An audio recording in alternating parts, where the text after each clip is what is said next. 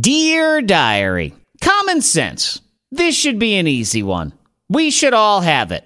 But obviously, we do not. Now, I could spend the next month talking about all the ways we lack common sense, but I only got like four minutes. So let's narrow it down to some food related stuff, specifically when we are at restaurants. First, to the restaurants. Can we get a little more common sense when it comes to appetizers? Now, I understand this is just an appetizer, something to start off the meal with a little munch, munch, munch, and then on to the main course. But is it too much to ask to have an even number of things on the plate? I am sick and tired of going to a restaurant, ordering an appetizer, and getting five items on a plate. What the heck are you to do with five of anything? If there's two of you, there's one left over. And if there's three of you, now you're one short. Now we got to sit here like idiots trying to figure out what to do with these things. Hey, is this one yours? I don't know. How many of you had? Oh, you just go ahead and take it. It's fine. No, you do it. I insist. Ugh, just put six on a plate and we don't have this problem. Common sense, people. This should be easy. Here's another one.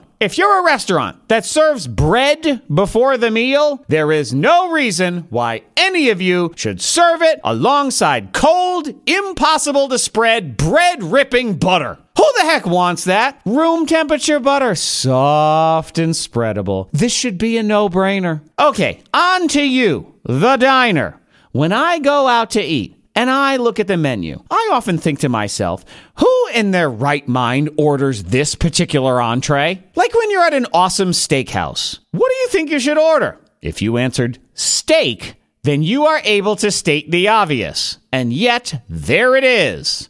On every steakhouse menu, some sad entree of grilled, boneless, skinless chicken breast with something like teriyaki sauce and a boring mixed vegetable. Who orders that? Okay, I get it. Not everybody likes steak, but there's got to be something else you can order that doesn't scream boring Tuesday dinner at home when you're on a diet. That's like going to a restaurant and saying, Yes, I believe I will have a pre cooked rotisserie chicken from the deli. Oh, and do you have a bottle of store bought barbecue sauce that I could use to dip it in? You're in a restaurant. Take advantage of that fact and let them make you something that you can't really make at home. And then the kick in the teeth is that these are the same people that at the end of their meal will always say, Well, that dinner was only okay. Gee, whose fault is that? You ordered boring, and the restaurant delivered boring. Don't get mad at them for giving you the lousy thing you ordered. Common sense, people. This is not rocket science around here.